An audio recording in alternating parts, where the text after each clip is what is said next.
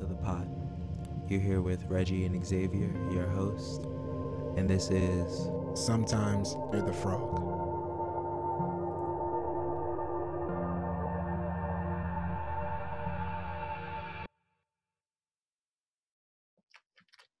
Welcome back to the pot. We're in here. It's been a while. Uh, apologies for not getting back to you guys sooner. We had some unfortunate tragedies in our personal lives, but we're we're maintaining. How you doing today, Zay?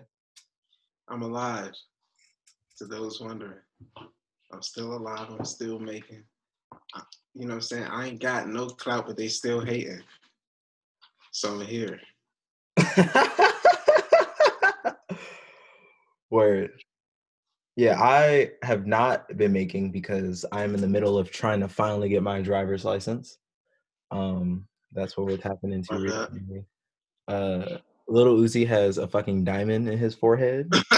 bro, bro. You, you know, wait, who was it, bro? Somebody else is like, yeah, I did this shit first, and he had like the the teardrop, teardrop on his face.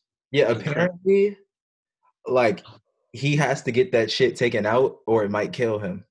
That's what Twitter is telling me. That's gnarly.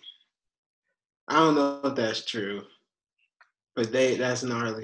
Look, this is the That's gnarly if that's true though. this is the image that he Oh, yeah he went like that. yeah That I didn't know it was. I didn't see that image. yeah. It's Yo, not- he's going next level with it. Okay, I hope that. I hope that's okay to just be like that. But just on some human history shit, bruh. That's wild, bro. That's wild. yeah, that's a crazy image. Uh, Yeah. for those who have not seen it. But uh, today in the pot, we're joined with a printmaker, with a press owner, with a friend, with is there a word for people that are from Arizona? Uh, you know? Arizonian? I mean, um, You can tell us from- what, what I'm is from Phoenix. Uh, we're called Phoenicians. Phoenicians. That's wild. But I, I mess with that. Yeah. That has a nice texture to it. Yeah. Yeah. Phoenicians. Xavier, introduce our friend. Give us give us that that amped give us that amped Xavier intro. Uh, all right. Straight.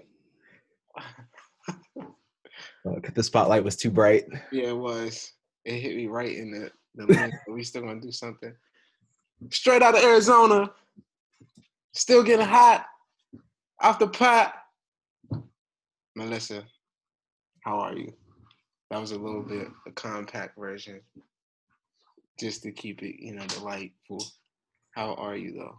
I I know you've had a, a string of a lot of crazy news, bad news, good news. Yeah, I I think to encapsulate like how I am, it's like I'm making it through and trying to put the most positive spin I can on it. Uh, you know, I mean, I'm de- I'm like definitely like keeping busy though, so I would definitely say like I'm good. You know, like I just got off work. I got six dollars in cash tips.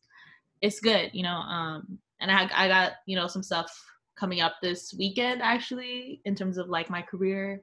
So Talk It's about good. it's good. Talk about it. Wait, for the sake of career, let me give you that high class bourgeoisie intro. Yes, please. Melly Nava, born 1998, is a Phoenix based printmaker and publisher that graduated from the School of the Art Institute of Chicago. She is a first generation Mexican American and a native sub. No, it's South. Oh, fuck. I fucked up. It's okay. A native American Southwest. Wait, would it be I'm South? native to the Southwest. You gotta say she is native to the South. Look, I'm trying to get the proper flow because you know people like be really specific about how you determine where they're from. Like me and Xavier are from a place where like if you mess up the certain labeling status of people, like it's on. But anyways, Melly Nava in the building. Um, what do you um? We usually do like a little update section. Um, as far as updates, the only thing that I have to really offer is that Lil Uzi had a stone in his head, and I've been everybody that I know has been going through life right now.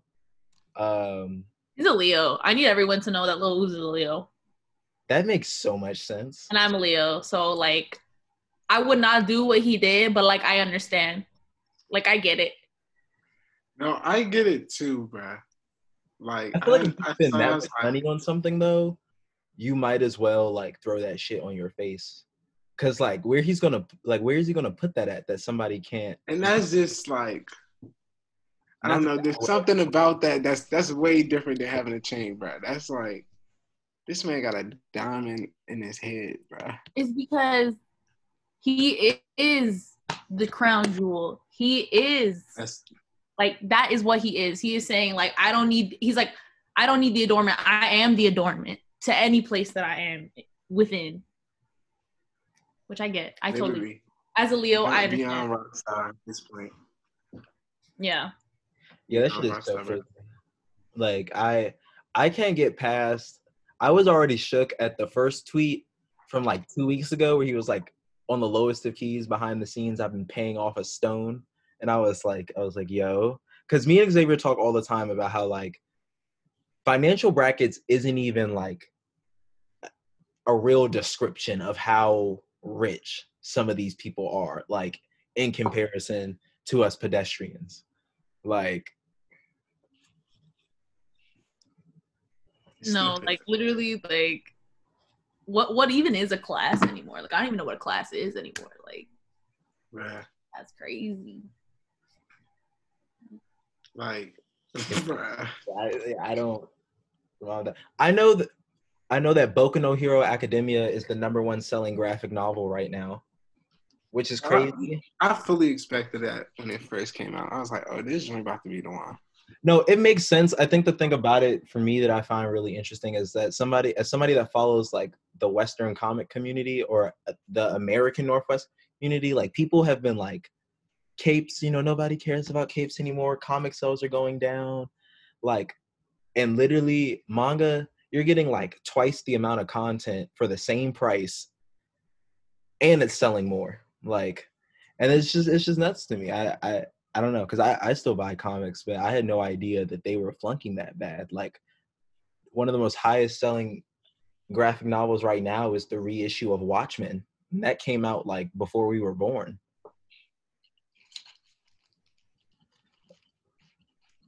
Yeah. How about you, Zay? Melly, you guys see anything interesting out in the world? Oh, go read the paper article on Terrell Davis. Yes, yes. Um, just gonna put that out there. That link will be somewhere accessible. Um, a lot of crazy stuff. A lot of like, why is this happening? Why? Why do I have access to this information? That's a lot of what I've been thinking about recently. Like, why are people reporting that LeBron is going off on the random chick in the like? Why is that trending? But that's too woke. That's too woke. That's too woke for the people sometimes. You just you can't be too woke because they gonna be listening. They gonna be like, these niggas think they woke. I'll be like, I, I'm just trying to talk. but yeah, LeBron going off on courtside Karen because she said something, and he it's random stuff. Uh, me and Reggie's already kind of going about that. I saw uh, people really been messing with uh, Regina King on the web recently. And I People messed with messing with that. Regina King Yeah, about. just they're like, yeah, she's tight. She directed, uh, I think, a certain episode. I forget of what. Please do not quote me on that. She had like directed either an episode or like some film, and people were like, "Yo, she did what she needed to do," uh, which is good to, for Regina King to get her flowers because very well deserved.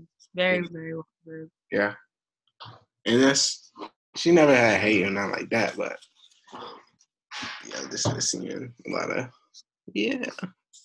So I believe in always giving someone celebration, even though there's no hate. Gotta put that celebration up for you.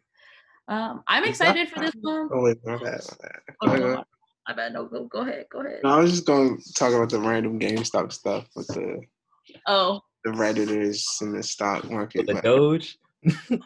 Dogecoin and GME and whatever.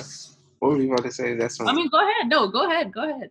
no. I, I just yes, that was more news crap, but Also, Melly, you can tap in. You don't have to mute yourself. Like I know that there might Okay, be. wait. Got you. Got you. Um, I mean, I'm excited for this month in terms of music.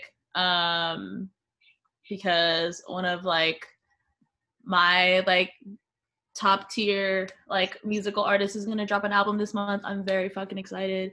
Uh, G- Glitterer. So if anyone knows the band Title Fight, uh, Title Fight stands Rise Up. Uh, the lead singer Ned Russin, he has a he has a solo project and it's called Glitterer, and it's like more like synthy, like noise. Uh, I don't even know what I don't want to call it rock, but no, it's definitely indie. Uh, but he's coming out with. Oh wait, what did I cut out? no, no, no. You're good. Uh, uh, he's coming out with an album this month, and I'm very fucking excited. I pre-ordered it and everything. Uh, so any yeah, if you like noise, synthy, like alternative shit, that's that's your way to go. So I'm very excited. That's dropping this month. I'm very excited. word, word. I hope that that plug. I hope that you just get sent something for that. Like I, I I, I want to Ned manifest that Russin, for you. Ned Russin, if you're out there, I've literally been supporting you since like 2012. I'm out here, sir. If you want to send me a free shirt, I would love that. I would love that. Have you listened to uh Sound Ancestors, the new Madlib? I haven't heard it yet. No, I've not heard that. It's I haven't I haven't been listening to music. Great. Stream Madlib. Stream Madlib. Come on, Stream Mad Stan. Come on, Stan. That's a Stan. Stream Doom. I played Peggy for my mom today in the car Ooh. on a pizza run, and she was jamming. I just want to put that. Really? there. Oh, word I up. What? uh, What song? "Fix Yourself Up," the new single. She was like, she was like, she's like, this is a groove. I was like, Well, you was like, what? I was like, the diamonds. Okay, it's like, true. but Oh. um, yeah.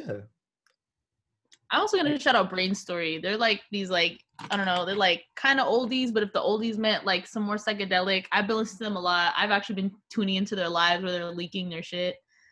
Um, they're good too. Shout What- out the West Coast. It's What called type of like psychedelic? Like, is it more like pop rock or is it more like, like what's the vibe? Are we? Uh, I would say like oldies, like you know, like '60s oldies. Uh, Chicano '60s oldies meets like psychedelic.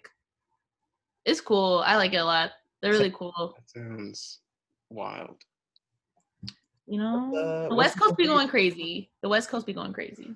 the West Coast is so ambiguous to me. I just want to put this out on air. Melly knows me. Melly knows that I've never been over there, and I just want to say, if I ever make it over to the West Coast, somebody take me on a tour. I want to figure out what's going on over there. I want to see. I want to see some shows, uh, both musical and artistic. I'm just manifesting that. I want to see what's good over there.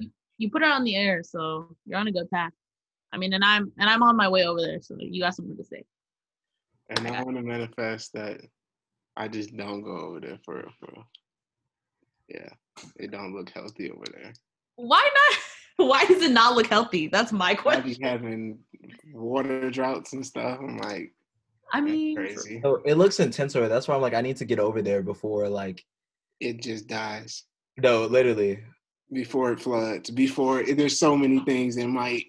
You know, yeah, there's a before there's the earth just shatters it apart. The big one. It's called the big one. Literally the big one, right? What, Is that what they call it? The big one? yes, So, on the, so like th- that part of Southern California is on the San Andreas Fault, and that's like you know basically where the tectonic plates be. Yeah. yeah. Uh, and they're saying it's basically long overdue that like these things are supposed to like psha, and like a huge and like a huge earthquake is supposed to happen, and like basically all of California is going to fall off. Basically, that is like Hey, I googled it. The fucking image that showed up is crazy. It's like I can't Yeah. even. I Google the big one. Okay, just Google Yeah. the big one, y'all. Okay. If you're listening and you've never heard of this, Google this shit. no, I know I'm plan. So I'm planning to go out there, but I mean I don't know the logistics of this, but I hope that I have a premonition and I just come back to Phoenix before that happens. We'll see. We'll It'd see what happens. If if, uh, not, if not as like if not as like the the the tectonic plates are shifting, I'm gonna just jump over and pray I land back in my Oh. desert. What if it like shoots a wave and just gives everybody over there like a power? That'd be crazy. And I better get a really cool power. I really hope. Or what if a kaiju came out? That'd be really crazy. I would like the Japanese new, bruh. That's true.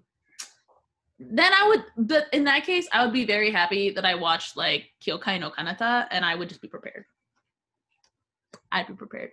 I've seen, I've seen enough like of those like mystical animes to be ready. Yeah, bro. Literally, yes. That is like that's like what's That's wow. What?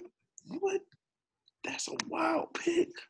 And it's crazy because like all of the, there's not a single prediction on here that disagrees.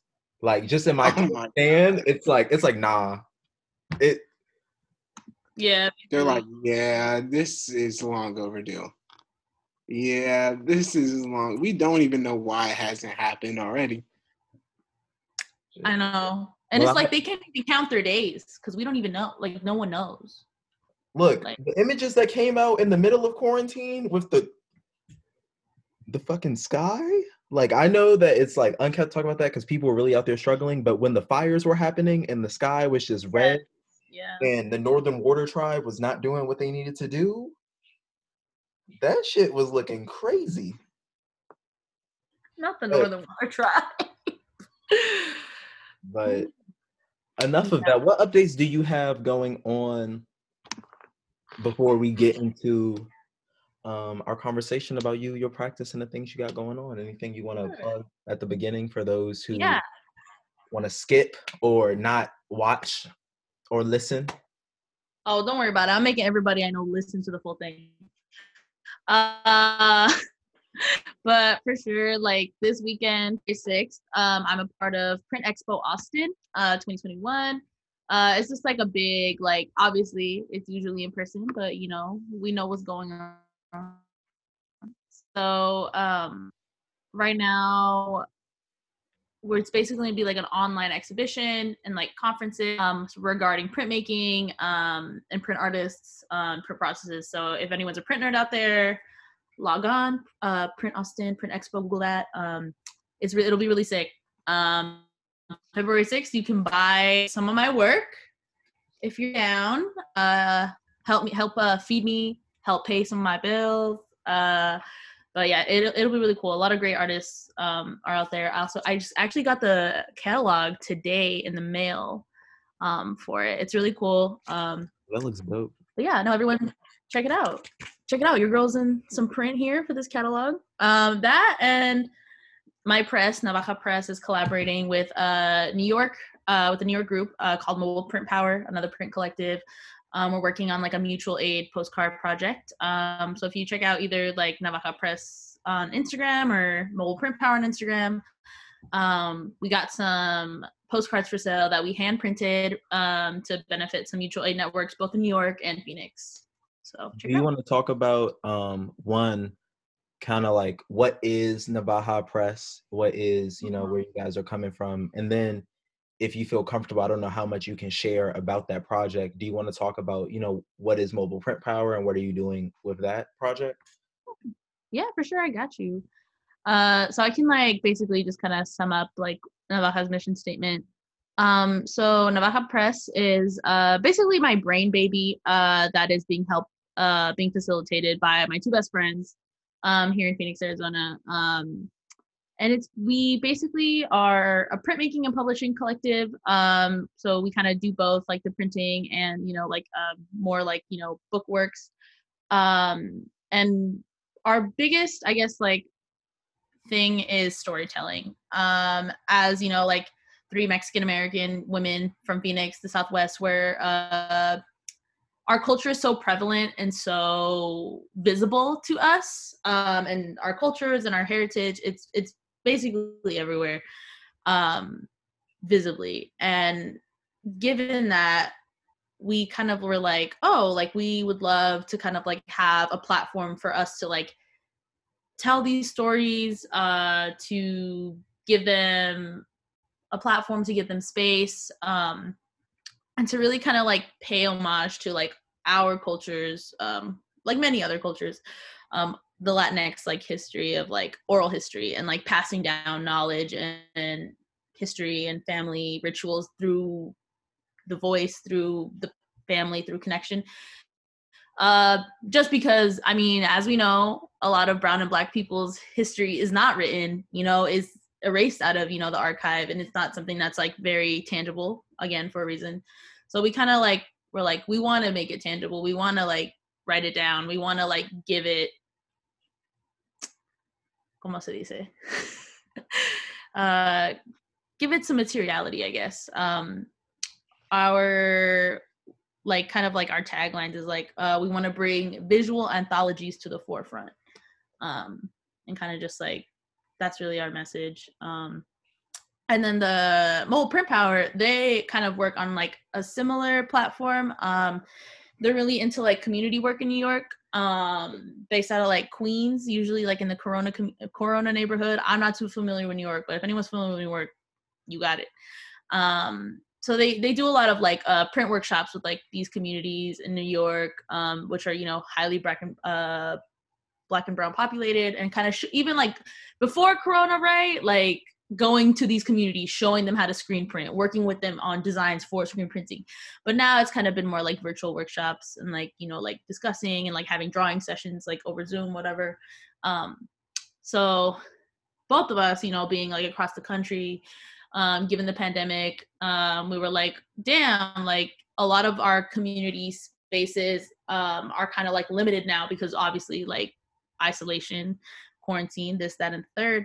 But we were like, but it's kind of cool because we can collaborate even though we're so remote from each other. We can, you know, collaborate here on this digital space, um, which we've been doing. We've been doing a lot of like drawing workshops and like just kind of like workshops discussing like the project. Um, and we kind of just came to like the common ground of like mutual aid and like wanting to uplift a community. Um, so we started making these postcards, and the question surrounding these postcards is like, um, how do we propagate community um, in like you know locally, internationally, nationally, um, and kind of just thinking about that question and kind of yeah, that that's like we were just talking together um, with about our platforms, our messages, our intentions, and then uh, basically we just worked on these and they're ready for sale now. And again so it's kind of also like a residency program. We have like some other artists in there like uh, simone satchel from new york william camargo from anaheim um, shout out the homie. Uh, so it's it's it's kind of really just like a lot of different ends coming in bringing in whatever we have to do to like well one raise some funds for mutual aid projects and also just kind of like keep up this collaborative like project residency going because that's i think at the end at the end of the day that's what we both want to do. We really want to like expand our networks expand our communities and really just kind of like have that really like good intention in, in terms of like how we work and who we work with. And would you say that's something that um, was always a part of your work and kind of just manifest into this larger thing or how did that even yeah i think for me since day one, a really big thing about my work has been the act of storytelling. But it's not even necessarily like, oh, I'm telling my story, because I've always seen as my story is not just my own. I, I've come to where I I am today because of my family, because of my father, my my father's father, his, and then his father. So I I see as everything kind of like a collective narrative. So this really does reflect, I think, like our intention of just like wanting to really kind of just like put a voice to a community or a, a collective experience um something that like you know isn't really necessarily like that isn't uh give away something that isn't you know like in the artistic canon in the in the mainstream i guess. I don't i kind of hate that word but in the mainstream. Uh but yeah it definitely reflects like the int- the intention that i've always had of like community and like kind of just like associating oneself with like again one's history and like larger larger narrative behind one person Word. That's awesome that you're working with somebody on the completely different coast than you. I think that's I mean, COVID is really gnarly and I don't it sucks that this always comes up on the uh on the show about I guess the ways as to which it's like made its way into our lives. But it's kind of tight that I mean people were already on the internet. People I mean we are the internet, but like people really on the internet now. Yeah. Like TikTok has taken over. TikTok scares me, bro. TikTok scares me. I still know nothing about it. I haven't seen the application actually yet. Like I've only ever seen the My re- mom sends me TikToks of what? of just funny stuff. True. I'm It'll like, be I watch TikToks through the filtered Twitter. Like, when I if it's funny, I put the quotes around it. I feel like if a TikTok's funny enough, it'll make it to Twitter, and that's good enough for me. I feel like if I ever downloaded the app, like that's it for me. I feel like there's no going, like there's no going back after you download it, and I I do not want to do that. I do not want to do that. Well, it Yeah, used I'm to be Musical.ly. I don't know if y'all remember that. And then TikTok. do, bought- but I also never got took it I also never got that. Wait. What what's Musical.ly? That was the one of the first versions, I guess you could say. Is it like another Vine? No, it was basically TikTok, but it just was called Musical.ly. Where is TikTok and Vine like the same thing?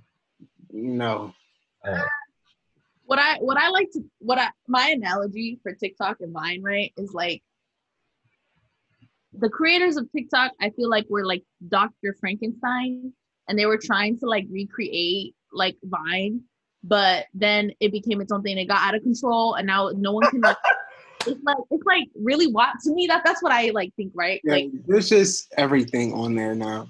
Like it's literally everything. I know the anime community is really into TikTok. Like I see a bunch of uh Jujutsu Kaisen Yeah. voiceovers Me. TikTok we posted on my Instagram Explore page. But um, but yeah. So I know that, and I hope Xavier doesn't mind me like butting in real quick. But I know Uh-huh. that uh, you're in a transitional period right now between moving from super formula, it, ooh, super Formulaic.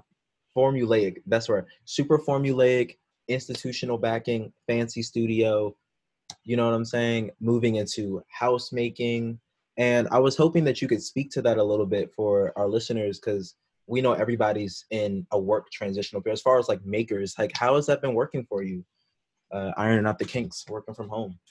Yeah, it's been a fucking journey. Like I can't even like stress that enough. I think like making a home studio takes a lot of like adjusting and a lot of like figuring out like like on the go, like on the go as you're printing even like you're like, "Oh, this doesn't work. This does. I need to do this next time." Um which I mean is a part of the process in general, like even in a even like in an institutional studio, but I think definitely more so here um like at home like basically what i'm gonna say right is like you kind of just like need to do it in a way of like take that first step like i i think it was like i hate to talk about covid so much but like damn you know it really is a part of It's real. yeah it was like i think it was like two if you haven't been like directly affected physically, it's yeah affecting the external world too. I think it was like two weeks into quarantine, and I had just left Chicago. I had come back to Arizona, and like, I was like, okay, Arizona's not in lockdown yet.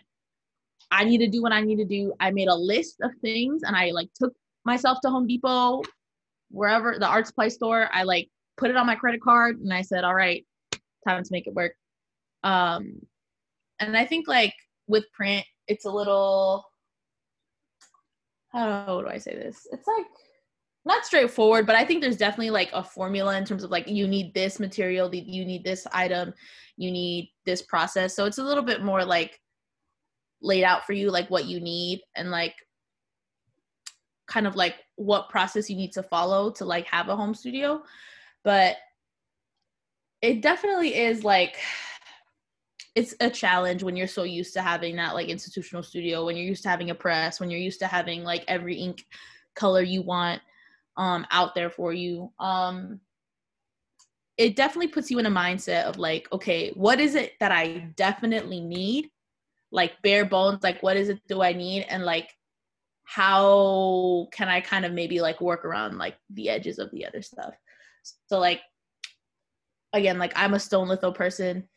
I obviously cannot do that here in my home studio because i don't have stones. I don't have nitric acid you know so it really just makes me think like okay like how do i just like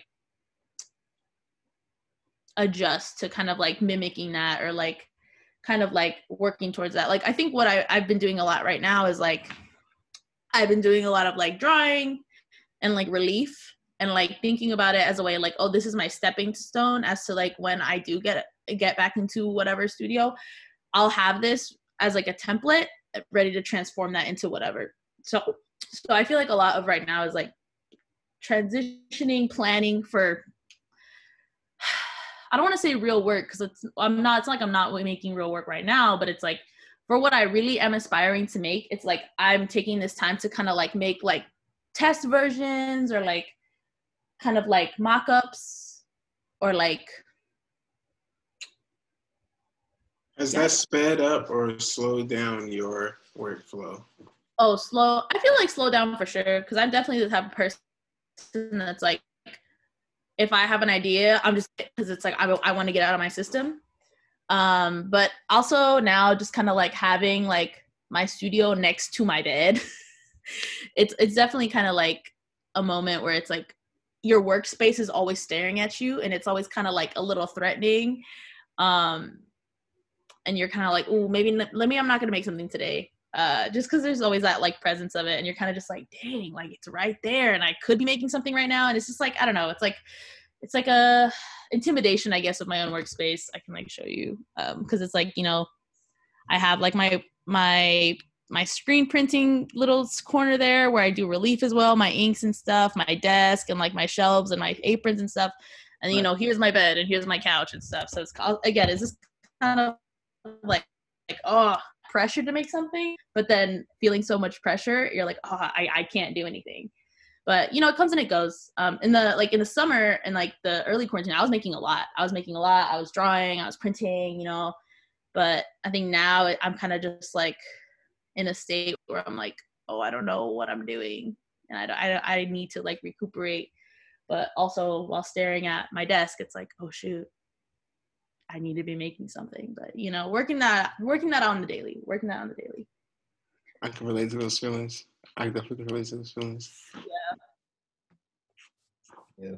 It's a daily thing, but it's something you look you're probably gonna look back and be like, oh yeah, I definitely did know what I was doing because look at all the shit I made. Like obviously. That's what it yeah, yeah. comes to be. It's definitely like I'm in the mindset now because it's like right, yeah, I'm, this is where you at though. Still real. Precisely. Yeah. But you know, again, every day, different thing. Every di- different different thing to do. Every day, like different thoughts to go through. Yeah. Do you have any tips for people that are like trying to tap into printing at home and don't necessarily have even the larger studio context to like bring into the home space? Like, are there ways that they can tap in easily? Yes. Now that's my favorite question mainly because I think print is way more accessible than some people think, and also it just really is most accessible in my humble opinion. Uh, well, debatable, but anyway. So I think that everyone who kind of like really does want to tap into printing at home, relief printing is 100% your best friend. That is going to be your best friend because you can really do it like for the cheap. Like if you buy a piece of linoleum, a piece of plywood, I once bought a piece of plywood at Home Depot for like five eight dollars and it was like pretty big. Um and you just kind of can find these tools on i don't want to say amazon but uh or like you know like even your local art supply store will carry will carry carving tools will carry carving tools like five dollars like like that.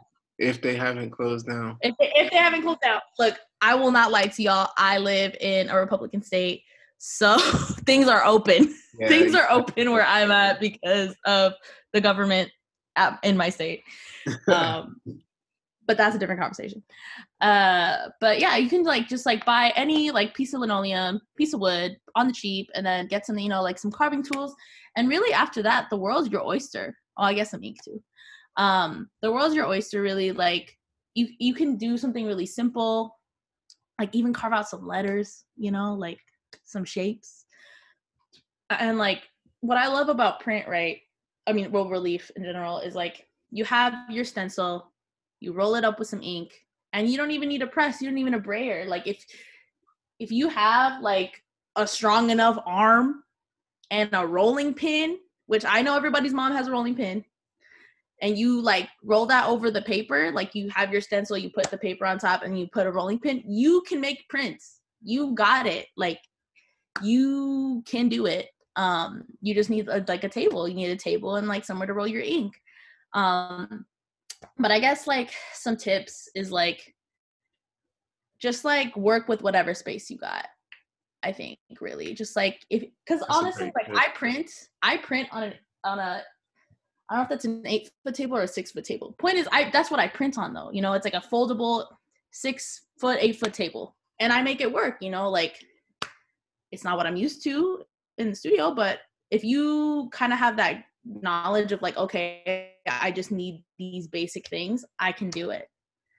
And yeah, really like linoleum, wood, ink, carving tools. Um, and yeah, just like you know, some ink and like something to spread it. It's called a brayer. Um, and just a strong enough arm, really strong enough arm. Or even like something that I think people forget is printing is print is print media printmaking is rubbings. Like if you really kind of just like have a stencil of paper or even like some leaves if we want to bring it back to kindergarten, um, and just start doing some rubbings. Even that's printmaking. Um, I think people just really need to think like this could work as a stencil, and I'm gonna make and I'm gonna make it work. Can you talk I'm about actually where oh, you sorry. think? Oh no, no, no, I'm sorry. uh, well, I'm thinking also of uh, starting a Patreon soon where I can like do some baby relief classes. So Hey, that might be on the on the lookout. So You should definitely do that. Um, me and yeah, you Xavier got are some fire notorious print. for telling people to start Patreons, like, and that's, we that's add to the list of people to bug. Cause you, I mean, you should do it. I mean, you're already doing demos. You got a lot of content. Yeah. Yeah, exactly. And, and I- and I do really do enjoy like sharing this knowledge with people because like I think print the print community in general is a very like collaborative group. Like if you're in the print and I both of you have taken classes in the print department and like in SSE and it's like if someone sees you struggling or if someone like sees you like printing and, and like they will help you if they like ooh you know what you could do? You could do this. Or let me help you with your with your inking. Let me help you with you know so it's a very like let me help you department. It's like a very like let's let's be better together. Like there's that energy of like really wanting everyone to kind of like have this shared knowledge shared help you know like a really again strong community. All comes down to that right? Um Mhm. so again like i do enjoy like showing people how to do this. So i think a patreon kind of helping people like do that and while also being able to sustain myself would be great No, is that like your primary love? Like as far as art, are you just like, yo, print is it? But I, I, I know everybody is er, touches everything in a way. yeah You know what I'm saying? But what is that like it, or is there like maybe drawing is competing with that as an interest? Can you talk I- about that? Yeah, I think my the love of my life is printmaking. The love of my life is printmaking. Uh just because I feel so at home with it. Um but I won't lie. The way I got, the way I do print is very based on like illustrate illustrative tendencies. Like I love to draw. I love to draw. You know, sketchbook on sketchbook on sketchbook. Um, like sometimes I like to call myself a draftswoman. Uh, you know, um, so I do come from that background of like drawing and illustration, um, and like kind of like that rendering. But at the end of the day, everything I want to make would be translated into a print. And I just I'm just so fascinated with print in every aspect of like the word, the process because it's I'm again, I'm just so fascinated with it because it's like one, it's like you could make 50 plus of an image. Why wouldn't you? Why wouldn't you get the bang for your buck? You know, it's like you can make one you can make one drawing or you can make 50. You know, and again, I I know there's like the conversation yeah. about oh, like value whatever. I, I But respect that take. I respect that take. Yeah, and I I love that because it's like I could give it to you, but I could also give it to three other people, and I could share that like that love. I could share that image. I could share that sentiment, you know, with more than just one person, and I love that. Um, also, just even the historical implications. Like, uh, again, I'm Mexican American, um, but and you know, both my parents are from Mexico, where there's a really strong print community. Like in the 1930s, uh, there was this group called Taller Gráfica Popular de Mexico, and it was basically this group of like artists in Mexico who were like, you know, using print to give it to the people, you know, like using it not only just as a tool of revolution, you know, for like and social consciousness of like, oh, like here's some posters regarding, you know, like socialism or the mess up things of this country, but would also like produce like, you know, like four by six little portfolios of lithographs to give to people, you know, and like kind of just like trying to make artwork and like these narratives of people because usually because their imagery had to do a lot with like you know like the people the mexican people um and kind of like making that accessible and like sharing it with people. And like i just i love that. I i do believe that that's like something that's so important to my work because again like my work draws from my history my family's history you know like um our archives the archives that we produced you know like as a family as you know like a people that immigrated to this country like so it's just so in tune to like what i value. So i just that's why it's so it's so at, i feel so at home with it. I, I respond so naturally. That and i'm a perfectionist. And with print making you got to do steps. You got to do a process. You got to follow this. You got to do this before you do this. You know there, there's steps. And i as someone who loves structure who's a perfectionist i love that. I love following up i love following steps. I love having stages to go through. It just helps my mind process so So another question I hope Reggie don't mind if I stack.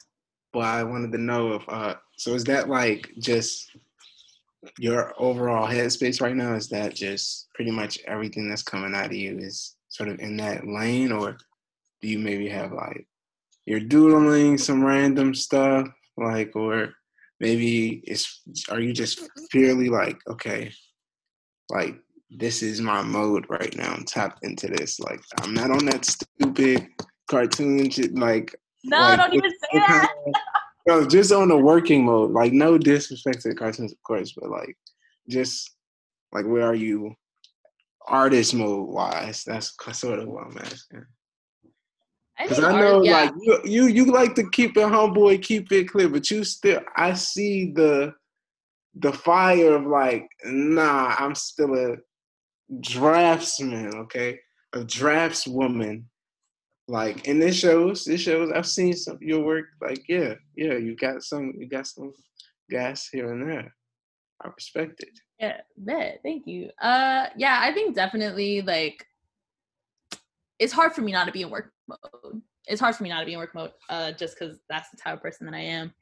Um, but yeah, I think definitely like right now I just kind of want to start everything that I make with some intention, you know, like with an intention for it to not necessarily be a finished work, but for it to be like a meaningful piece of work. You know, whether or not that's finished, whether it's not, it's like a, a big piece, you know, a, you know, a super like well thought out piece. I just I want it to be intentional. And I want it to be like, you know, coming from a real place. Um, but I mean, I will not even hold you. I be doodling. I do. And I but I mean, I think and even Reggie has seen these. Like I for a minute there, I really thought I was gonna make some comics about like some 12 year old boy in the desert, you know. But but even there, that like that narrative of like, oh, this young boy in the desert, you know, like that's still kind of translating to the imagery I'm working with anyway. so, but hey, no, like I also again like I am a fan of anime, I'm a fan of manga, you know, like I love all this graphic novels and stuff. So it's like I'm pulling from a lot of things and like I do enjoy doodling. I love this stuff. Um, but I think it, it just helps me in my work mode. It helps me like t- tackle my work mode in whatever way I need to. So it's also just hard to like not be in work mode because like Yeah. I have so many projects going on. So it's like ah, I gotta get I got everything done. I gotta like do this. I gotta to do this. just to manage it all. What is Yeah. like the I guess just speaking about your relationship to the medium, what is like interwoven in the process for you that is personal? Like if you don't mind sharing that. Like I know that you are southwest down, but like I guess even if it's like other artists that you enjoy, if it's academic references, if it's cultural references, if it's like poetics, like what is like interwoven that the viewers aren't seeing from just the images that you're like Word, word. Yeah, so I love I really do love this about my process. Um it's I think it's very uh reflective of the practice as a whole. And I think might might even be like a better artist statement than anything I could ever write. Uh every piece that I make has a conversation with my parents or a relative attached to it. Obviously the viewer doesn't see it. Obviously the, the viewer doesn't hear it but it's very much a part of the work. So like whether it be like a conversation for all archival purposes like when was this photo taken? Uh where did this story that you're telling me happen? Um because a lot of like you know the imagery i draw from comes from like my family's personal archives of photographs and like documentation um whether that be like documents passports you know whatever. Um it all is comes back to like me having that conversation with my father my mother you know my uncles whoever that may be whoever it is in that point of that picture that document whatever. Um and basically just me inquiring them like who was there when did this happen what happened after what happened before what led to this or where was this photo taken? Um and it's like really that moment of like discovery and like researching and kind of just like learning about like my family's like existence here in this country or even you know in mexico. Um and i really think that gives uh the work a, a layer to it. Again it's not a visible one but yeah so every every piece of work i make give or take 80 90% of the work i make uh stems from a conversation that i have with my family and that's really it's really important to me. Because again like at the end of the day this is who i'm these are the stories i'm uplifting these are the stories i'm you know putting on the platform so. Would you say you're more of a journalist or anthropologist if you had to put those two in a weird, it's kind of weird, but when Yeah. it comes to that specifically, what you were just talking about, yeah yeah um, like in your process yeah, yeah, yeah, yeah. yeah, yeah, yeah. I would say an anthologist. I mean, especially because that's like in the mission statement of my of my press. Uh, we say like we want to bring visual anthologies into the forefront. Um, and it, it basically that's you know my practice is compiling narratives, compare compiling these stories, you know, and like kind of like delivering um individual I don't know. Wow, I cannot think of that word. Or like, you know, in a book form, narrative form. Um, so I would definitely say that. Um, I guess another word, I don't know. It's again, these words are also like very like oof. Um, like auto ethnographer. Um, that's another word. Like, you know, I don't know if anyone's familiar with ethnography, but it's kind of like anthology, but a little bit more cultural. Um, so I would yeah, I would definitely say see it as as that way, yeah. Now, when you're like, I guess having these conversations with your family or even just like your besties that you're working with inside of the press, like does that stuff like make its way into the documentation of the work or is that a veil that you keep for intimate conversations? Hmm. I would say that's definitely like something that's more veiled. Um, not that I'm against it being out there. I just think that's just like been what's ha- has happened. Um, I I'm not again like I would like for them probably to be more public. I'm just I guess trying to find the best way for that to be translated because I, again I want everything I I I do to be done with like intention and I I want to find a way for that to be done with intention. Um so I, I'm not too sure how that's going to play out yet, but yeah, it's been a little bit more intimate, I guess, just because again, like these are conversations with my family members, you know, so it's like it already has that weight of like emotional, nostalgic, emo, you know, like ties. So. Mm-hmm. And you're like, I guess, comfortable at this point sharing that much of your personal life, viewers, or for you, it's just like, I guess, a casualty in the process. I think I am pretty comfortable with it. Uh as someone who is, I guess, very like I'm a people person. I would I would like to say like you know like I I love to talk to people. I love having conversations with people. So I think like if I'm able to like form like a connection with you or an establishment with like establish like some form of like relationship with you in regards to my work so you can like truly see it a little bit I want to say better, but like, you see with maybe some more clarity, like, yeah, I'm down to do that. I'd love to do that. Also, just because it's like telling these stories, I think like I give more visibility to like the people it's about, the histories that it's regarding. And that's what it, for me, again, that's what it is about. You know, it's like I want to uplift these stories, I want to uplift these people because I believe that they deserve it. So. I'm kind of thinking about how people may like internalize these images without that context. Is there ever is are there any like conversations or interactions where you're like talking to someone and someone maybe they talk to you or like that reminded me of this. Maybe it's completely off or maybe it was something deeply personal had nothing to do with your shit but they like projected like is there any with your most recent stuff yeah actually um that actually happens like quite a few times like i uh had like um a solo show in chicago like more than almost a year ago no wait more than a year ago oh my goodness more than a year ago wow time. Um and i remember that, yeah i remember that opening like people were coming up to me and were like yo this reminded me of when I had to take my dad's boots off. This is reminding me of like that time me and my tío and my tía, you know, blah, blah, blah, blah. And it, it's kind of heartwarming.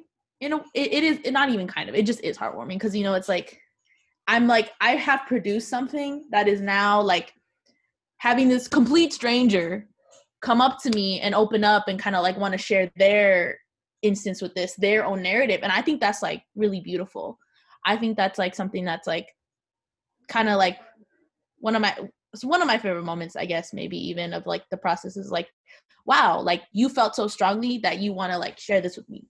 Like I think that's like a very human and a very like intimate thing that these images are able to do. And like I love that. Like I think that's so true. And also like I love hearing stories about somebody's tío or tía. Like I think it, they can be hilarious sometimes um and i think also it's like it's that moment of like this person being like oh i see you. Like i see you. Like i recognize that and like i want to let you know like i felt that. And it's again it's like this collective experience you know like again being from the southwest you know like phoenix arizona like there's again like we are like we are in deep mexican americans are in deep um and kind of just like being able to kind of like have that like moment with each other. It's like, oh, I I feel you. It, it's it's nice. It feels nice. What can I say? What can I say? Who are you uh looking at? Like other mm. other people that you yeah.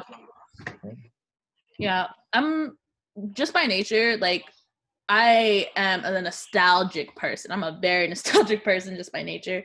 So again, like Taller Gráfica Popular de Mexico, they are one of my like just biggest go-tos. Um, this printmaking collective from the 1930s in Mexico, like their work astounds me all the time. Like that's really like what I aspire to like be. Um, and just like the way they went about things, like I their work is amazing. So I'm always bringing myself to them. Um, but I guess more contemporarily, like uh, Guadalupe Rosales, um, Veteranas and Rucas um, on Instagram, like it's kind of it's the same intention you know like this archive of like brown people like you know living archiving their own experience being the authors of their narrative um through like photos um strictly through photos. And it's like i i, I really resonate with that. So i'm looking at so i love her. Um also press wise uh homie house press uh press press out of baltimore um and kind of just like these presses that are really like working like collaboratively with people and like kind of just like like I know Press Press like they did this program at uh, Chicago Book Fair like two years ago, uh, two or three years ago, where they were like kind of like had a workshop with all these people. It's like, how do we define sanctuary? How would you define sanctuary? It's like this group workshop, and then they transform that into a publication, kind of like drawing from that, and then like put that into whatever publication that they made. And like, I thought that's that's just so dope to me. Like, this like collaborative um process so um those are like my mainstays um also sh- again shout out to homie house press and press press those are really good friends i have um admire their work a lot so Sure. Zay, you want to get in another question before we take our break? Most certainly. Um, I wanted to know what is it like for a young printmaker just trying to find a place to print. Like, let's say I'm in, I've been at home, I've been doing some relief stuff.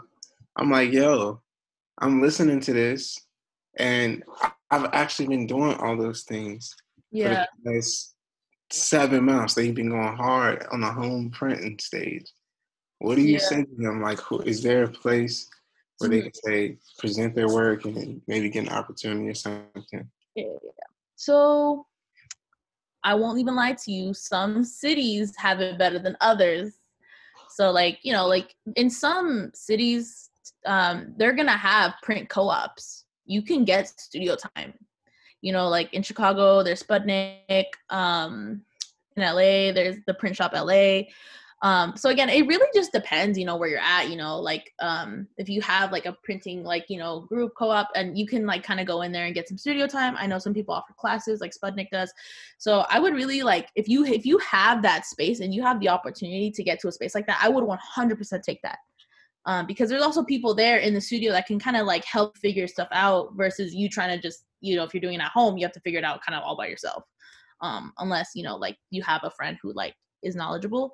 Um, so I would definitely, if you have that chance, do it. Like 100% do it. Um, but if not, you know, like, and you get the home studio going up, I won't even lie to you. YouTube is your best friend.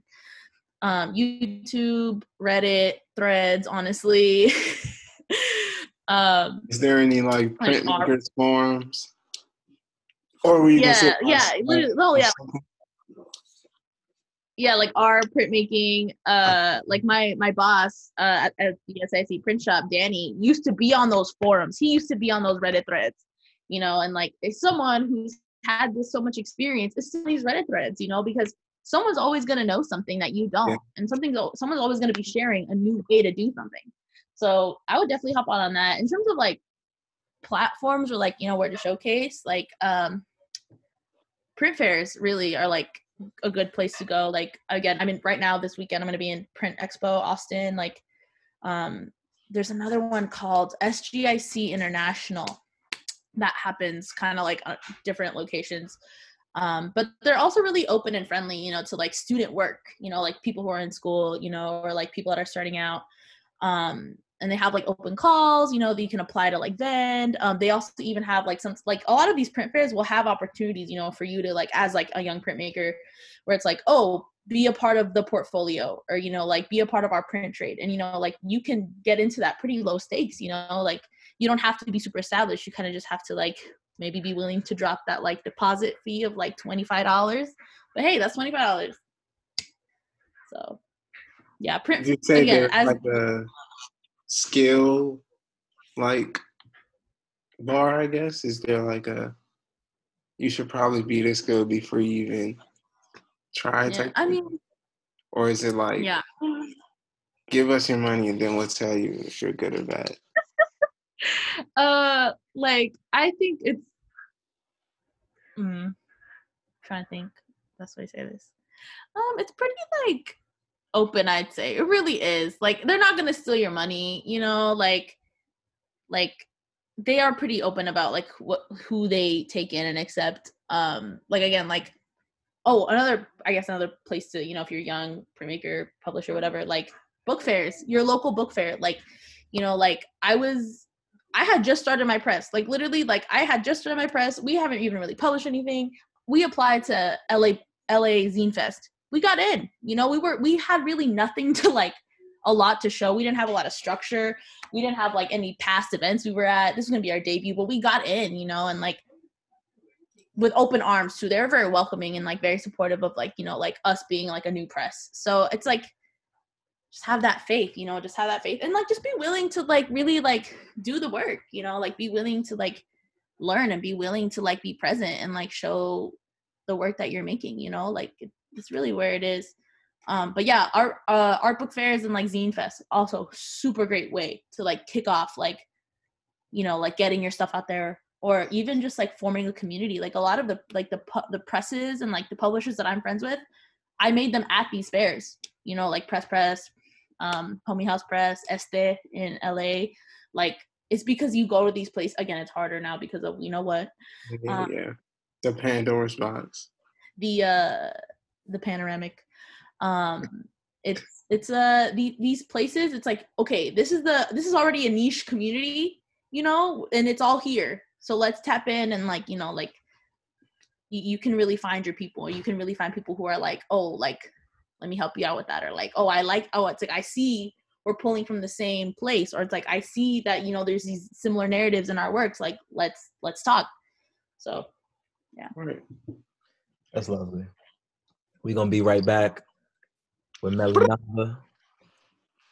Shout out to the free world. Um, we're back. Um, yeah, talking about Lil Uzi's twenty-four million dollar natural pink diamond. Um, what do you think about all of the rich pedestrians moving to space?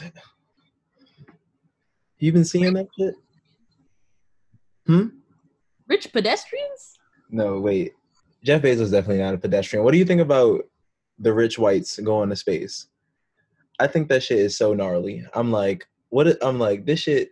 We're dealing with global warming, and Elon Musk and the rest of the electric car wielders are preparing themselves for galactic warfare.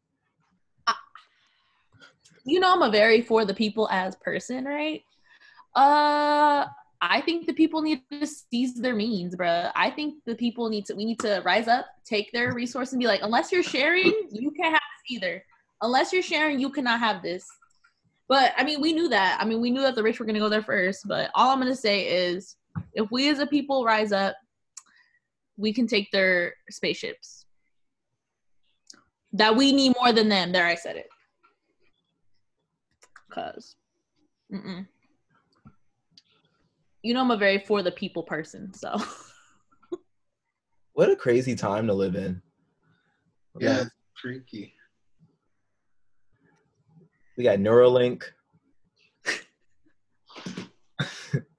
we have multiple confirmed alien sightings. Uh, the alien stuff is really just. no, Melly, I don't know if you're like, I guess, into that pocket of esoteric information, but me and Xavier, we watch a lot of um, alien documentaries together, and we recently just watched one Oh God. about this landing. It wasn't about this, but this is what stuck with me. There was this landing in Zimbabwe. you, I feel like we had talked about this before. Um, is it like the long-haired blonde aliens? No, the blonde aliens is a, a completely different pocket of anxiety because that's just My wild. Like, wrong, but wrong aliens. My bad. no, these are telekinetic. Stop using Right, technology yeah. aliens. Grays. Yeah. They, oh, they were grays. That makes sense. But they, the kids described them as like same features as the Grays. Are you the gazing, Melly? Like professional gazing? Professional gazing. Why do you do that? Because- do you do Because I think that shit is crazy. Like, like, I, I'm just gonna say like, I'm I don't even want to go into it, but Melly, when we get off um, this episode, I just want you to look up professional gazing. And just let, and just Professional let, let- Okay. let me know what you think. Uh, just hit me up like tomorrow or something. Just let me know what you think about it. okay. Yo, we're gonna have to give the people an Alright, a- update next time. Uh, I'm a, all right. I'm gonna get back to you on that. I, as with anything that you tell me to look up, I'm gonna brace myself. It's really like Anytime you tell me, anytime you tell me like, yo, look this up and then get back to me. I already know it's gonna be crazy. I already know. I already know. it's really next level. so it's, it's really early. But um, I guess I wanted to spend the second half of our time here kind of just discussing like not just you as a maker, but like you as a person. Like, what have you been up to? How have you been keeping sane in these times? Like, what have you been doing um, aside from the print stuff that can give people insight into how they can manage their lives better? Like, Bet, bet. Um, you know, I have really gotten into the coffee game, bro. Like, I have always been a beverage. Um, I don't want to say connoisseur because I don't think I've actually been a connoisseur until now. Um, I love beverages, bro. Like I was telling y'all before, like when we started this, I was like, I love cool drinks. I love coffee, but I mean, I work as a I work as like a barista now. Um, but even but before that, I was drinking coffee like a lot but I don't know. I just I literally started like started quarantine. I like got a coffee subscription. I like you know started like learning about beans. I Wait, wait, wait, wait, wait. You got a coffee subscription? There's subscriptions for everything now. Let me tell you. I mean, did I get the subscription and then cancel it? Yes, yes, I did. Wait, But what does that mean? What does that mean? Are you getting coffee delivered to you? yeah, so drinktrade.com. If y'all are listening, Yeah. I'm plugging y'all right now, so send me some coffee. Uh, so drinktrade.com, you like take a quiz and they're like, oh, like how do you like your coffee? Like what do They you do drink? not hit you with the quiz. Yes, they do. It is literally like a coffee personality quiz, and then they like send you like a coffee that they're like, oh, you're gonna like this one. Um, and then like if you keep the subscription, if you're not, you know, struggling in the financial department like me, uh, like if you kept the subscription, they would like keep it going. Like, oh, you tried this, so we think you should try this next. You know, so I did. I was putting people onto that for a hot second because that was a really good time for me. Like I got some coffee that like I was you know. Uh, so I got into like learning about like coffee types and like I like bought a Chemex. I bought a Chemex to like do my little pour overs. Um, I got an espresso machine. Uh, so like I've just been really into like trying to like learn about coffee. And I won't lie to you, like it's really rewarding. Like when you like make espresso and then you like make you like steam the milk and you like pour the nice little latte art. You're like, wow, I feel so accomplished and so fulfilled and this makes me feel good and like i won't even lie to you like that's that's been something i've, I've really enjoyed. Uh, i'm just like wow like i was able to produce this drink and it tastes good and i did it by myself. Like i feel so accomplished. So definitely that like i love making coffee. My friends will come over and like they'll be like can i get a cortado? I'm like yes yes you can get a cortado because i can make it for you. And it's Not just gonna like it's lie, pretty cool. that and like that when I make hot chocolate. No, no, it's true though. Like making like your own beverage, you're like, wow, I could have paid five dollars for this at a coffee shop, but I didn't because I made it. Literally. Um, I've been doing that. I, again, like a box of like seven or some shit. exactly, exactly. Um, I've also been playing uh video games. Uh I played the Scott Pilgrim game on Switch. Oh, the complete just came back, baby. It's so crazy that they re-released that shit because I remember when people were reselling it They were reselling Yeah. whole PS3s, bruh. for the bread. Yes, bruh. Just for Yeah. the game, bruh. They were they were said they had to sell the whole P3, bruh. Or the account. they were wilding. Yeah, so it's out. It is out. Like it is out. You can buy it. Uh I've been playing that. It's been Yeah. fun. What else have I been doing? Again, I love music. I love music. So people like my artists like that I listen to enjoy. I've been like they've been dropping stuff, and I'm like, let me pretend I'm at the show. I'll like just blast it on a speaker. I'm like, let me pretend I'm in the mosh pit. Let me pretend I'm in the underground venue. Let me just visualize that. Anybody still cranking Cardi? Do I what? Anybody still cranking Cardi? Mm, not I've been really. drinking So- the the future track, and that's it. I honestly have not been listening to music. In full honesty, I've been spending a good majority of my time re like y'all know I be binge watching. Y'all to be listening. I Mhm. just I just rewatched all of Initial D. So we drifting. Yeah, But- baby. word. Yeah, I uh It's I just miss shows, I like like- the movie. I miss shows, but I'm also like ready for it to come back in my life at the right time. That's how I feel about it. When when everything's cleared out, people have been vaccinated and crap now. When the show Yeah. come out and it's time for me to reappear, look, I'm ready. I'm gonna have my drink. I'm gonna have my little Back. soy going. you gonna be in the balcony seats like whoop. Literally. Cause I was supposed to go to like four shows the week that all that shit went down. bro. I don't even want to talk about how many tickets I got refunded. Like it will literally just make me sad. It will make me sad, but I was gonna go to the hardcore festival in LA that happens every year, Sound and Fury. That shit got refunded. I was upset. I was very upset. But yeah, I'm just glad that I don't know. People be releasing music still. I'm like, thank goodness y'all are in a space where you can still make music. Because I won't lie to you, if I was a musician at a time like this, I was like, I can't make music. I cannot. But hey, It's crazy. know. I, I literally like will crank hardcore in my room. I will crank hardcore in my room and pretend like I'm at a show. Just tap in. Yeah. Literally.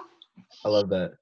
It's crazy Yeah, how much money the musicians have been making off uh Skype performances. I watched this Young Thug interview the other day. He was telling me he was making hella money off That's online performances. Yeah, Code Orange, this like metal hardcore band I like, uh, they were like they were going crazy on Twitch, crazy, just like shows on shows on shows. It's that's it, I don't know. I'm so happy that like artists, like music artists, have that platform, but I'm so scared of that. Like, dang, Yeah, like I don't. It's a thing that's. This is the thing. It's gonna be. It's a good thing that it exists, but we. It's like I don't think it's gonna stop people from doing live shows because people still doing live shows right now, which is wild. But I do think it might affect how like how live shows are treated. Oh yeah, It's one like hundred percent. the people Yes. Because if you making stupid bread on a live joint, like to the point where it's beating out, like I mean, on the internet joint to the point where it's beating out the live joint, Yeah. you still gonna do the live joint because people want the live joint, and that's the whole thing. But the live price is gonna go up. Tell you that right now. Yeah, and that's what scares me. I had not even considered that. That's wild. That's Yeah. what scares me because The live I price is finna go up, bro. T Pain be on Twitch all the time, bro. You think the concert gonna be the same price? No. Oh, no, it's going to be the T Pain experience next time he go live, and it's just gonna be super high end high end shows, which I'm kind of for. But it's like I don't want every show to be like a production. I'm still trying to just Me and Melly talk about this all the time. I really hope intimate venues is not a dying thing. yeah, they need Yeah. to save that. yeah, like I I come from like a, a music genre where like people be playing in a basement.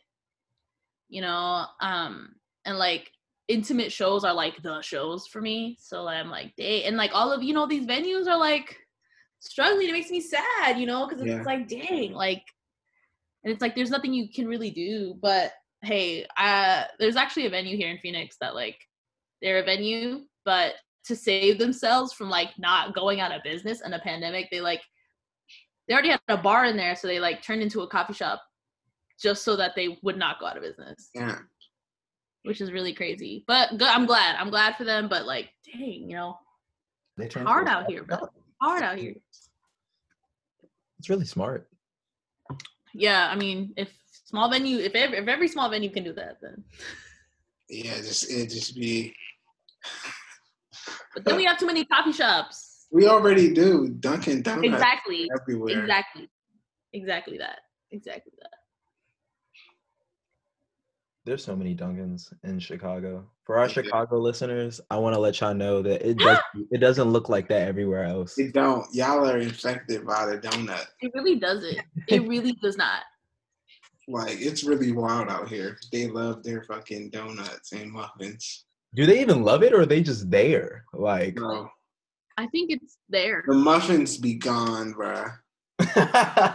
Gone. Like, real I'm gone, bruh. That's Like you gotta get lucky to get a muffin, bruh. Hello. That's hilarious. That is hilarious. Well, Melly, um as far as Which is crazy because there's so many out here, bro.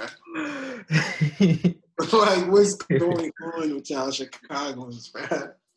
Yo. They even muffin for a nigga, bruh. So I guess you You love don't go there. But the muffin be so good.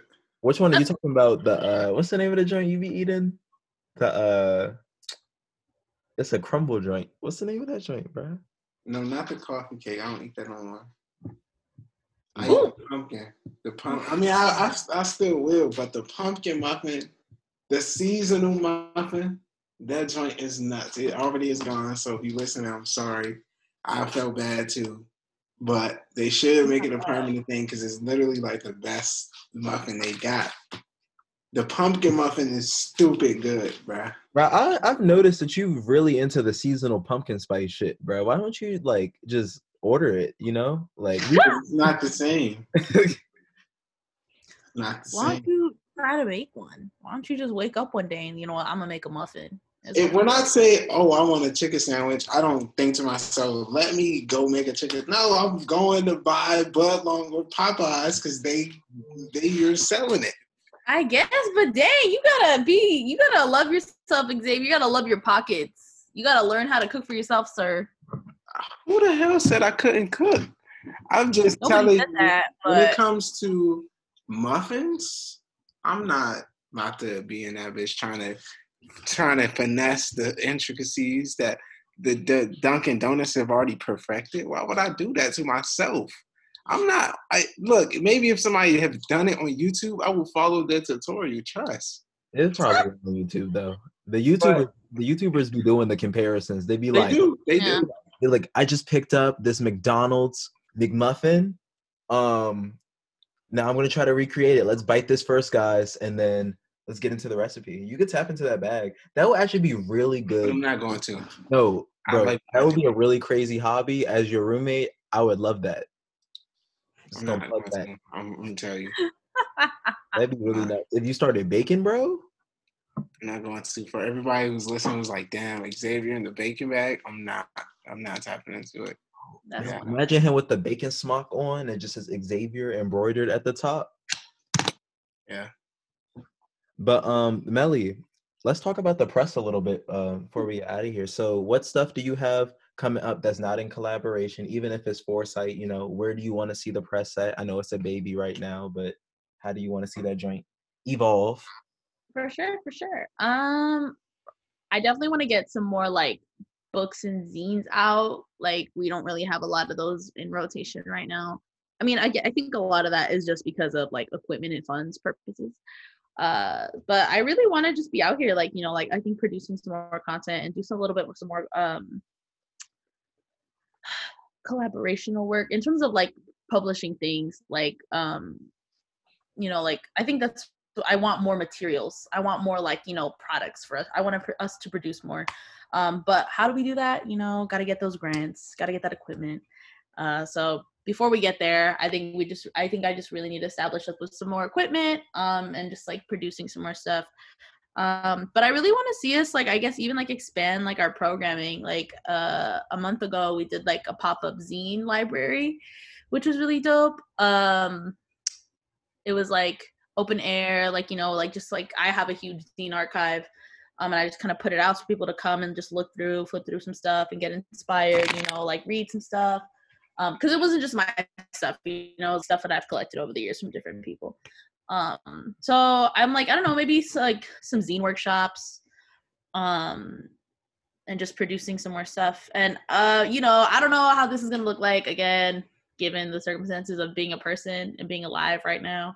Um, the day the day it's okay to have a zine fair a book fair we are gonna be up in there. We are going to be there. Like we're gonna be at every like zine book fair that i can apply to that we get in like that's gonna be like the it's going to be our element. That's what that's like what i want to be in. That's what that's like the community i that inspired me to make this and that's the community i want to be in you know? So we're just really looking to be in some book fairs and some zine fairs like that's like what we want to do. Um and yeah but you know got to produce some more got to produce some more stuff and i'm praying that i can apply to some grant and get some money because equipment is expensive equipment's expensive do you guys maintain an uh an online presence um we we try. We try our best, Xavier. We try our best. I think anyone that knows, like, who like uses Instagram as like a platform to like market their work knows how tedious content making can be and how it is really a job and like being on it you know uh, which as a three person team yeah that it, it it's a tedious job you know but we, you know we try our best. Um we're trying to get us you know like again uh, this is like again for shooting trying to get a website you know trying to get like a good like online store like stuff. Um but you know it's on the process you know. We're learning we're a baby we're getting there. Um but yeah that's like the steps we got to go to. But i think we try we try our best on making content on making posts we really try our hardest um and again as someone who is like you know yeah i'm an artist you know i'm a printmaker i'm a I am a perfectionist. Like I want it to all be the same aesthetic. I want it to all look nice. So it's like that's another extra step. You know, making content and was is one thing, but making content look good is another thing. So, right. but we try. We're out here. What's something you would want people to, I guess, take away uh, I don't want to say brand image because that doesn't feel, I guess, exactly the right word choice I want to use, but I hope that carries the message I'm trying to deliver. But what would you want folks to take away from, I guess, the press, not only as a mission statement, but as a community? Because I know you're also interested in collaborating um, with people broadly mm-hmm. or people that fit inside of your goal of collaboration. Yeah, for sure.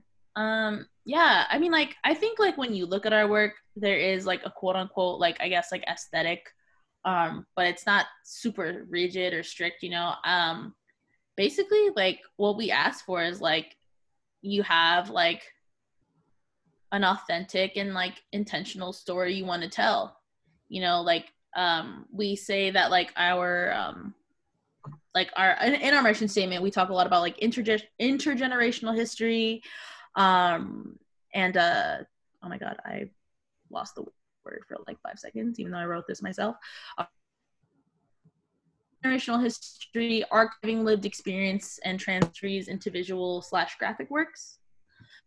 Um, anything that really like fits that bill, you know, whether that be super like on the nose or like even tangentially, like that's gonna be like our ballpark and something that you know like we want to work with. Like we did like a summer print drop uh, with a local artist. Um, and like we like you know we kind of had this theme and then we talked it over you know and like kind of like you have this aesthetic we have this aesthetic but we're bridging it you know under this theme and just like collaborating talking studio time um and produced you know some work um I and I think I guess like also just taking away with it is that like you're gonna well, what we produce you're gonna walk away with like a visual story. I know that's so broad and so vague, but I think that goes to show like what that can be. You know, like you're walking away with like a story someone has to tell, um, with a narrative that someone is sharing with you, and I think that's like the main thing that we want to like put out there and like with our work. But other than that, you know, we love Southwestern iconography we love it. We love the nod to the Southwest. We love the boots. We love the lasso. Um, we love the hats. Um, just because that's so like a staple, not just the, you know, obviously to the Southwest, but also like a staple to just like what our families wear. You know, like my dad is posted with his boots every day, with his hat. You know, like these are these are very real things in our lives. These are very real things that we see and that you know, like we have a, an affinity towards. So like, yeah, we're gonna put that in the press because it's so real to us. It's something that's like very a part of like what who we are. So that. So there, um, oh, you go ahead. Zach. oh, my All right. bad, my bad, my bad. Oh no, I was just basically gonna ask like, is there anything in particular people should be looking out for that you think is gnarly that's gonna be at the fair this weekend under the press?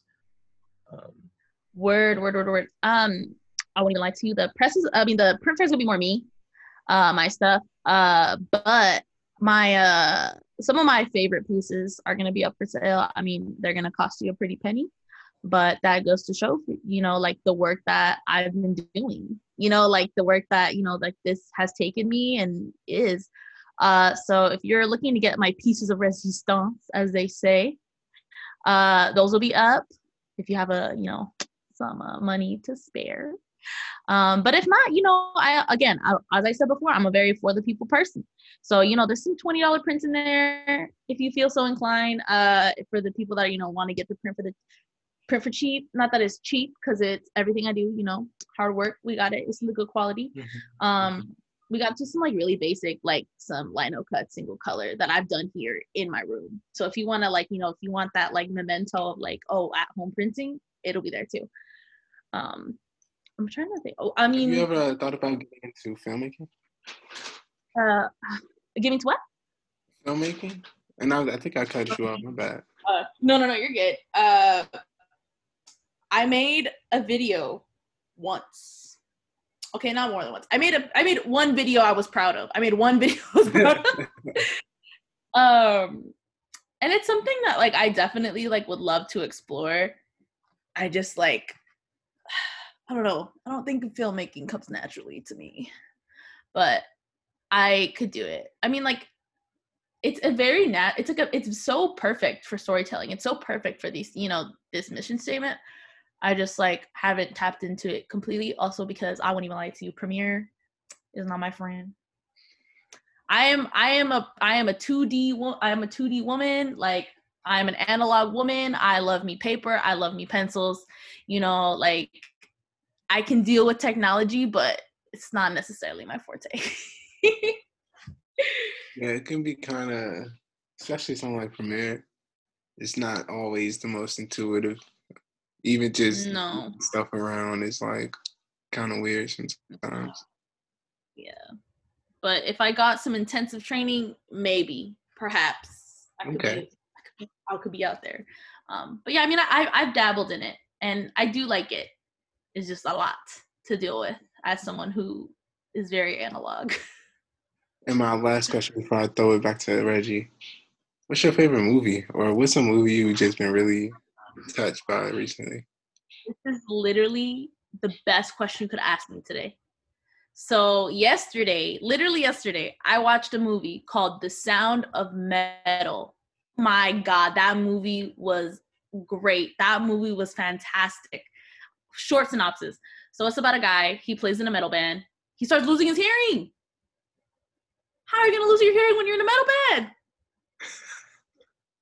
and it's like his journey like accepting that and like going through that and like you know i wouldn't even lie to you i cried like i really was like in that movie and like i also think it's like an attest to like it being in my niche and my music niche culture because again, I love that stuff. And I was like, damn, like he is a drummer in a metal band. And how can he lose his hearing? This is literally terrible. Like this is so bad. And shout out Riz Ahmed. He was a lead in that. Like, whew, that was a great film. Sound design goes crazy.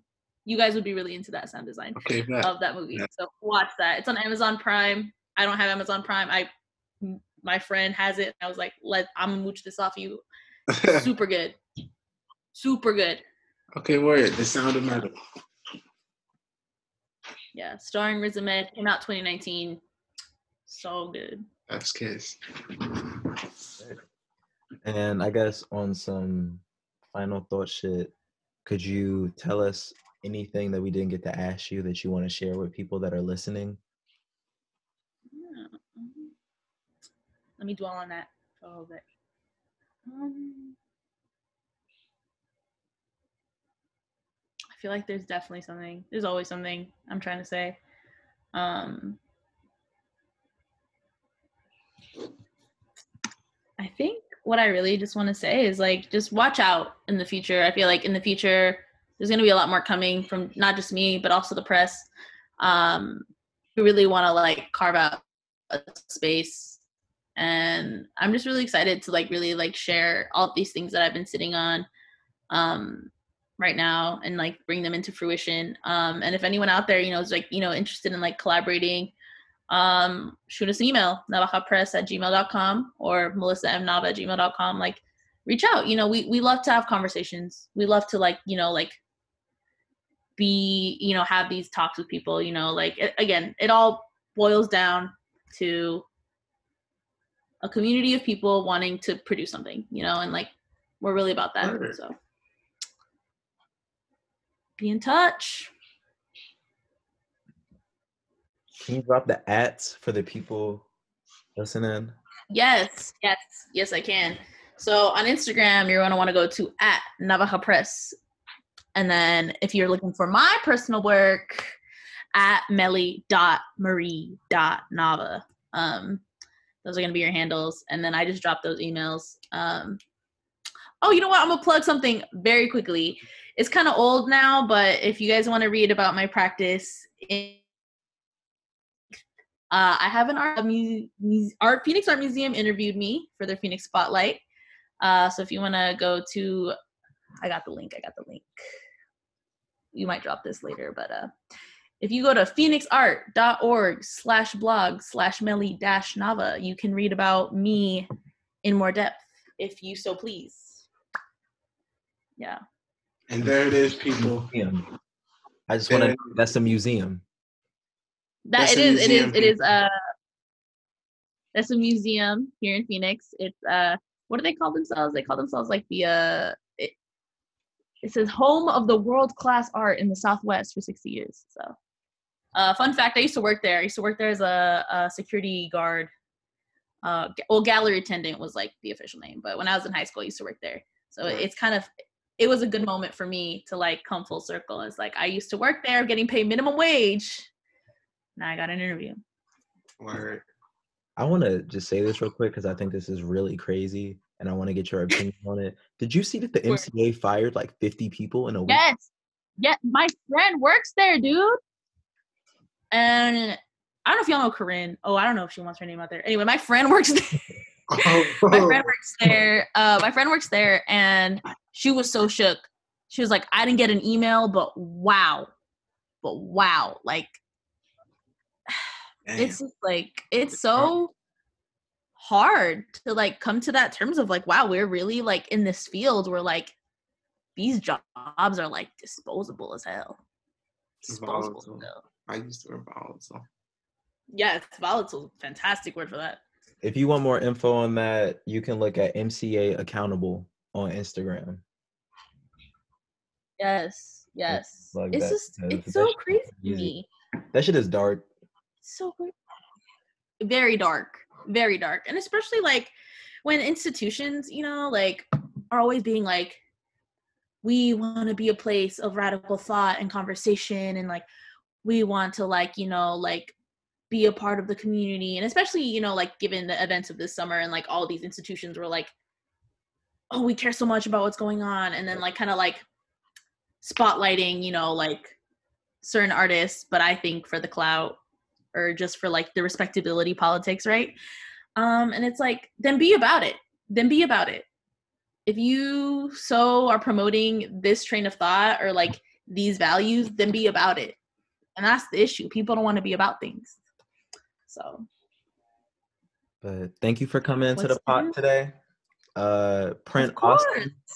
You guys can go check that out. Uh, it's taking place. This will come. This will be out the day after the launch, but all of that information will be up. Um, Yeah, it'll be up like for a couple months. So don't feel free to browse, peruse. Um, yeah, and then also just that, postcard project got with MPP. Hit our Instagram. We got the information, we got the links. So Well, it's been a pleasure. Thank you for yeah. being with us and talking about. Thank you guys for having Yeah, no, thanks for having me, guys. You know, I got a lot I got a lot of love for both of y'all. Got a lot of love for both of y'all. So And likewise.